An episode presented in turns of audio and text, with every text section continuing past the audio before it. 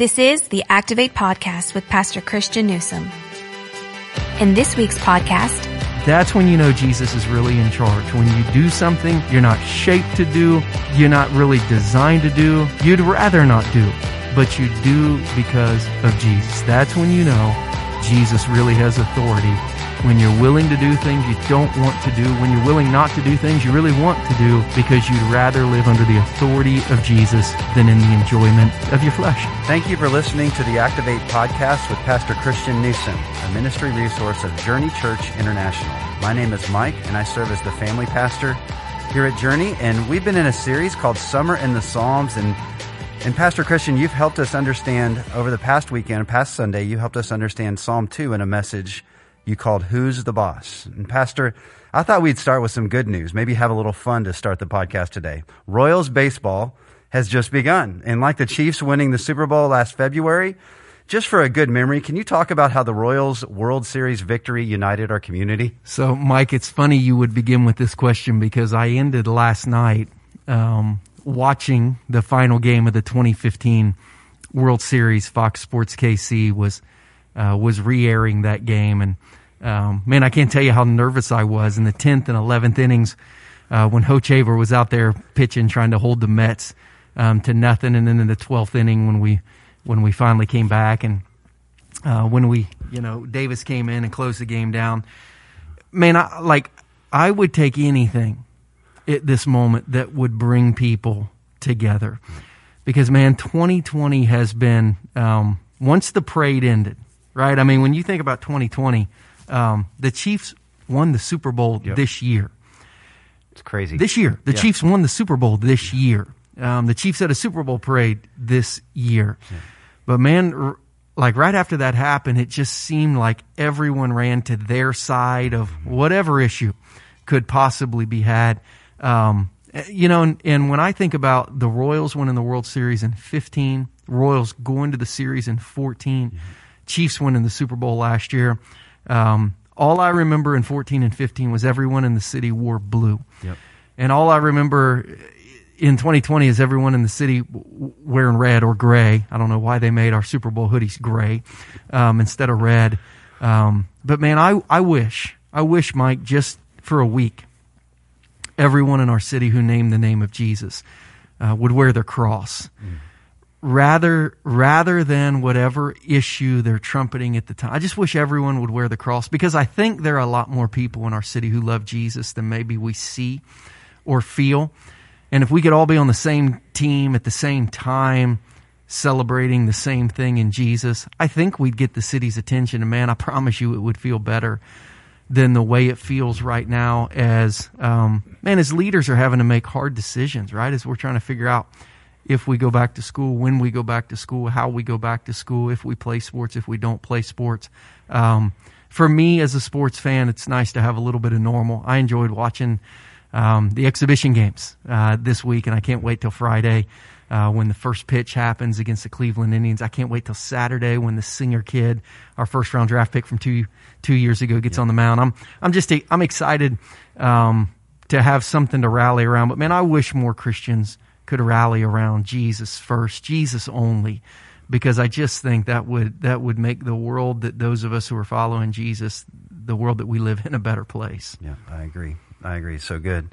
Hey, before we unpack the message and look a little closer at Psalm chapter 2, I thought I'd ask, you know, one of the things about when you preach a message, you have 30, 35 minutes to do it.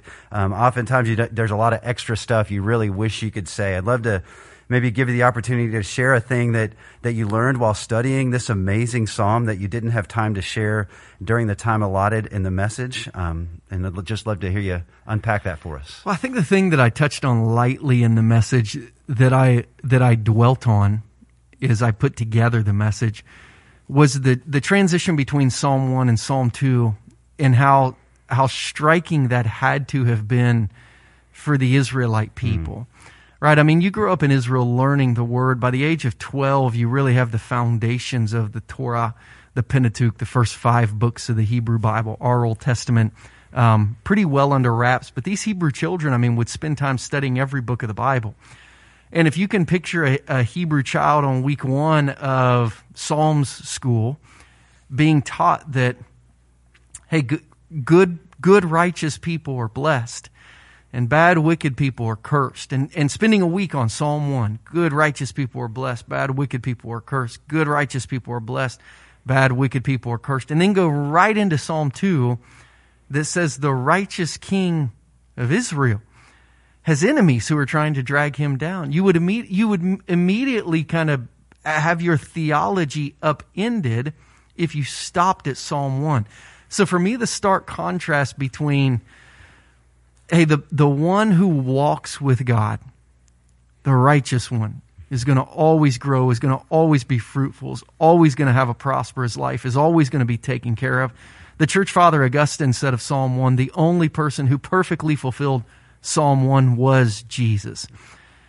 And then in Psalm 2, to see Jesus again referred to as the Lord's anointed, with all of these enemies who want to take him down, you just realize if your theology doesn't get beyond day one of grammar school spiritually, it's really not going to last. So, so the for me the the contrast between Psalm one, Psalm two, they can't they can't contradict each other. They do contrast each other, which means the truth of what it means to follow Jesus, be connected to Jesus, the truth of what it looks like to live a righteous life, to live a blessed life. It just looks different than, than, than shallow theology will present it. And then to see this presented as a royal psalm, uh, you know, the, the thought that the problem in our world, and Mike, I, I mean, I, I, like I said, Psalm 2, the royal psalms, these are 2020 psalms. Yeah. These are where in God's name is someone in charge who can take care of this. The, the royal psalms are psalms that cry out, God, we need, we need someone in charge who knows what they're doing. And it's interesting, Mike, if, if you will, if you will, and you probably shouldn't, but if you spend any time on social media just perusing accounts, you're going to see people looking for leadership. You're going to see people questioning leadership. You're going to, you're going to see people disappointed in leadership. You're going to see the heart, half the heart of the royal psalms, and that, man, we need someone in charge who knows what they're doing. But then if you watch the lives of people who call themselves followers of Jesus, and you don't see them giving him authority yet, you could see a little bit where the world could look at Christianity and see hypocrisy because you see people crying out for stronger leadership who at the exact same time won't let Jesus be the absolute Lord of their life. And they say, wait a minute.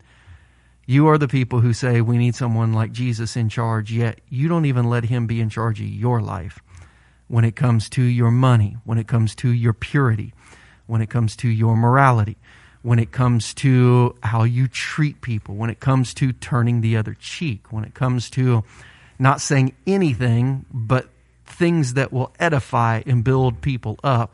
Here you are saying we need a leader more like Jesus, yet you don't even let him be in charge of every area of your life. That is the tension of Psalm 2 that I wish I'd had a whole lot more time to get into um, on Sunday. And, and Mike, it's the tension I live, mm-hmm. not as a pastor, but as a Christian telling people, let Jesus be in charge.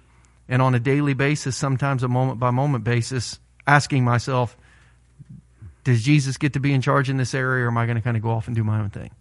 Right. I, the part of your message that just really spoke to me was when you a- asked the question, why isn't Jesus king of the world? And then you answered that same question with, with the answer that you've just been really kind of diving into a little deeper than you were able to in the message, where you said Jesus can't be king of the world unless he's king of your world. Yep.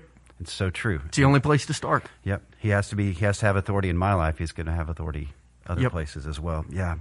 Well, we're several weeks into our Summer in the Psalms series. I think seven. This past week was week seven, I believe. Yeah, and uh, you've had you've talked about a number of different kinds of psalms, the imprecatory psalms. The you spent a lot of the first few weeks uh, doing psalms of lament. Um, and this week, the Royal Psalms. I don't think that had to do with the fact that the Royals just started playing baseball. Maybe a little. I don't know. But what are the other types of Psalms that we'll be looking into, Pastor, during the remaining weeks of this series? So, so far, beginning with the story of Moses, Um, in our waiting room series, it was actually in late April and early May, we've looked at Psalms of Lament. We have looked at wisdom psalms. Psalm 1 was a wisdom psalm. Here's, spirit, here's what spiritual wisdom teaches us. We've looked at the imprecatory psalms, praying down curses upon not just our enemies, but the enemies of God that live inside of us. This week we're um, we're looking at the royal psalms that celebrate Jesus as king and ask Jesus to be king. Next week we'll begin looking at the penitential psalms. Um, we think of you know mm-hmm. like the penitentiary. It's like well, well that's that's where you go to jail. The penitential psalms are those psalms where you're telling God you're sorry and you're asking for forgiveness because you're guilty of something. And then we'll end the series looking at Psalms of Ascent. What I have realized now that we're seven weeks into this series is that we need 17 weeks in this series. I mean, we have only skimmed the surface of the Psalms, but what I'm trying to teach people in the Psalms is that communication with God, prayer with God, a relationship with God turns over every stone in your life. It turns over the hard questions that you have in Psalms of Lament it turns over the hard moments with other people relationally that you have in the imprecatory Psalms. It turns over those philosophical stones in the Psalms of wisdom. It turns over the stones of failure in the penitential Psalms. It turns over the Psalms of purpose and direction and the Psalms of ascent as we march up uh, to, to be with God, our Maker. The Psalms hold in them every emotion and every opportunity in life. In, in every one, they say, look to God, look to God, look to God, look to God. So it's been a fascinating study. We have just skimmed the surface. I mean, none of us are even, we're not only not experts in the book of Psalms, we're not masters in the book of Psalms. We're probably elementary level in the book of Psalms, and that now before this summer, we didn't know there were different types of Psalms. Now we do. But hopefully that has whetted our appetite just a little bit to keep learning not only about the Psalms, but how our hearts can sing towards God, pray towards God, move towards God in every single circumstance of our life. So true, man. You know, Pastor Christian, there have been a lot of heartbreaking things that have happened over the course of the last five months. But I think maybe one of the most heartbreaking things that has happened, um, you were able to um, kind of be a be in ministry to the family that experienced this heartbreak when just in the past couple of weeks that Amber Alert went out in our community, and uh, then there was the resulting death of the little girl Olivia, and you had the opportunity to speak and to give the funeral at her service. How does a story like um, Olivia's story impact your heart and your desire to reach people who are far from God, particularly in a season of, of lament and of challenge and of how hard things have been. Yeah, you know, Danielle and I were, were sitting at lunch when we got the Amber Alert a few weeks ago on Friday uh, that a little three year old girl was missing, and I, I think even maybe a description of the, of the car that had taken her. And we did what we so often do when, when that happens. We immediately, you know, just kind of stopped and just said, Lord, help this situation. Man, help them rescue this little girl, be with her family. Um, and then you you kind of you kind of move on um, personally, but you but you mourn it spiritually. Um, you know, when you hear later that night that uh, little Olivia, Olivia Jansen, Livy Jansen, as her family um, called her, when when you learn later that her dad and his girlfriend had killed her um, and buried her, um, and you just mourn the brokenness of the world, and and then you get a, you get a phone call um, asking if you can come do the funeral. Um, and you, you know, and, and you, you stand, you stand at her casket smaller than this table with hundreds and hundreds and hundreds of mourners, mm. all the news stations um, there looking to you for comfort. And all, all you can do is admit what David admitted in Psalm 2. This world is broken and needs, man needs God to be in charge. Like this world needs God to be in charge. Um, to watch the news and to realize that from a distance is one thing. To mourn with a family, to talk with grandparents um, and relatives and family members is is a whole is a whole different thing. Um, you know, my my theology tells me that one day I want God to be in charge, but my experience like tells me I like I need that to I need that to be sooner than later because the real time results and events that are happening because God is not in charge, are not things you learn in the Bible. They're, they're things you experience in life that, that no one should have to experience, that God didn't create people to experience, and that God desires to rescue us from through Jesus. Uh, so, you know, just just being able with that service last Friday to, to just to just point people to Jesus. Uh, you know, like I like I said, you know, Paul, the apostle Paul tells us in the New Testament scripture that all scripture was written as an example for us. So that when we went through similar things, we'd have lessons to reflect on. And as I stood at the funeral, I, I had to ask God, all right, God, where's where's my example of a, a beautiful child that died because of their parents' sin? And God said, that's easy. Uh, that's 2 Samuel 11 and 12. That's the story of David and Bathsheba and their son who died because of a dad and his girlfriend's sin. Um, that's in there too. So as I stood with that family, um, you know, I said, "There's," I, you know, I told the story of David and how he prayed and fasted until his child died, and then after his child died, he got, you know, he, he got up and he went back to living, and he got something to eat, and his servant said, "You know, before the child died, you could, well, you could barely live. Now that the child's gone, um, you know, you've you've moved on. What happened? And David said, He's not going to return to me, but I, I will go to him. And I told the family, in the midst of a broken world, um, you can either stop when it breaks, or you can do two things. One, you can get dressed and you can keep living, but live with purpose, and you can live towards eternity. Because she's not coming back, but you you can go to her. Um, and we talked about how Jesus uh, said the you know the the, the little children and um, and their angels you know stand stand before His face. Uh, so we said we you know we we believe Olivia's with Jesus, and you you really have two marching orders right now from what we learn from this example in Scripture. Um, you keep living, you live with purpose, but you live towards eternity, um, because only Jesus bridges that gap. And just have the chance to preach the gospel and pray that God plants seeds, and and then walk away not knowing what will happen, but that the gospel's been declared, and you just trust trust God to move with it. Um, you know, was a uh, I think in that story that I would have just watched from afar. Give me give me a little bit of hope mm-hmm. as I talk to people real time after the service. Um, you know, who who were comforted by the thought and the words of Scripture that were shared. So good. I'm glad it was you who had that opportunity to share because I know the gospel was clearly presented, and I'm sure you brought great words of comfort. You know. Pastor, the second point in your message, um, I already kind of referred to it a couple of minutes ago, but it challenged people to ask if Jesus is king of their lives. And that was a powerful moment in the service when you talked about the rich young ruler in the area he wouldn't let God be king over. Um, and this is the real activate part of the message. And it's why this is such an important question I'm, about to ask you that I know you asked to the people during the service, but I'd love you to um, dig in a little deeper into it if you could. What areas of our lives is Jesus not king over? Is he truly the king of my life? You know, Mike, I think to answer that question, um, I think to answer that question, you you have to have an area of your life lived almost in defiance to your soul, so it can be lived under the obedience of who Jesus is.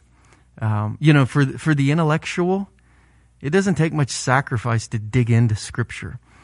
Uh, for the creative, it doesn't take much sacrifice to worship. Um, for for the giving, it doesn't take much sacrifice to give. For those who who benefit greatly in their soul from serving, it doesn't take much sacrifice to serve.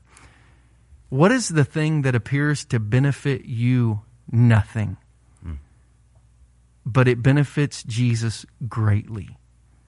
Because you've allowed him to have authority in it. Until you can answer that question, I'm not sure if you've given Jesus authority in anything or if you've just placed his name on things you already enjoy doing, things you already get filled up from doing, things you would do with or without Jesus. Help me understand the thing you would never do, but you do because of Jesus, or the thing you would always do, but you never do because of Jesus. Those are the things that, that show people that Jesus is the boss of your life. Not the areas you would do with or without him, but those you would never do without him, those you would always do without him, those things you've started doing and stopped doing. You know, and we and we've we've talked a little bit about this on Sunday. I'm talking about the hard things in life. How you spend your money, save your money, give your money. How you spend your hours or give your hours. Um, talking to our single adults about their sexual purity. Talking to our dating adults about not living together while you're not married. I understand it's easier financially. I'm talking about the things you do that you would not do except for Jesus, that no one in the world would do except for Jesus. Those are the things that say Jesus is the king of my life. And it could be as simple as turn the other cheek. It could be as simple as don't say that thing that's going to be harmful or hurtful. It could be as simple as go the extra mile in this season of chaos and conflict. It could be as simple as Paul saying, To those that wore masks, I became like someone who wore a mask. And to those who didn't wear a mask, I became like someone who didn't wear a mask. To those who chose to send their kids to school, and to those who chose to keep their kids at home, I found out the heart that all those people had for those things deeply enough that I could figure out how to love them like Jesus and impact them for Jesus in those areas. I would not normally do that if it wasn't for Jesus, but because of Jesus, I laid down all my preferences and I said, Teach me how to love people that have different preferences and priorities than me. That's when you know Jesus is really in charge. When you do something you're not shaped to do, you're not really designed to do, you'd rather not do but you do because of Jesus. That's when you know Jesus really has authority. When you when you're willing to do things you don't want to do, when you're willing not to do things you really want to do because you'd rather live under the authority of Jesus than in the enjoyment of your flesh. This isn't easy stuff, man. It's, this sounds like varsity Christianity in a way, you know? It, yeah, it, it's it really moving towards master's level yes. Christianity, or what some would call Christianity. Yes, that's just actually, right. Like yes, just biblical right. Christianity. When I was young in my faith, yep, it was milk, but now it's solid food, and this is really good solid food that you're giving us here, Pastor Christian. And I thank you so much uh, for your words today, Pastor Christian. Thanks so much for joining us today on the podcast. Um, I know it really helped me, and I pray that it really helped all of those who are listening today. Thank you to all of you who are listening today from wherever you are right now around the world. Uh, be sure to tune in to our service this Sunday um, at 8, 9.30 or 11 a.m. on Facebook Live, YouTube, the JCI app, or on our website, www.takethejourney.cc. We'd love to hear from you. We'd also love to hear how God is working in your life. You can do that by emailing us at activate at takethejourney.cc. We look forward to catching you next time on the Activate podcast, where we challenge you to build a faith that is active. Thank you for listening to Activate with Pastor Christian Newsom, a podcast of Journey Church International. If you are ever in the Kansas City area, we would love for you to join us for one of our Sunday worship experiences. You can find out more information about JCI on our website at takethejourney.cc. If you have enjoyed this podcast, please show your support by subscribing, rating, and reviewing on iTunes or Google Play. We would love for you to help us get the word out about this resource. Don't forget to share this episode with all your friends on social media. Thanks again for listening, and we will catch you next time on the Activate Podcast.